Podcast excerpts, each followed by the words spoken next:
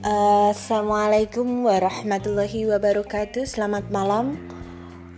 Di samping saya ada Bapak Hasan Kasbullah. Saya mau tanya-tanya tentang apa yang Anda pilih seorang istri yang pandai uh, masak, pandai merias wajah atau monggo terserah dijawab. Sukanya tipe istri yang bagaimana? yang kalem mengerti diriku bisa melayani Melayani dalam hal apa? apa Terus tidak cerewet cerewet yo boleh soleh kan hanya itu saja Bapak? Eh, apakah Bapak Hasan Kasbullah sudah berkeluarga? wah sudah Oh, kalau sudah bagaimana menurut Bapak istri Bapak?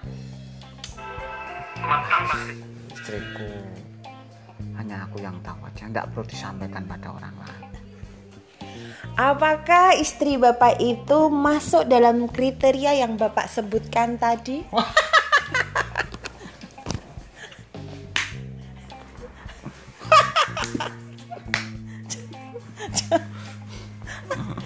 Oke, berarti. tentu sudah Gimana Bapak kurang jelas?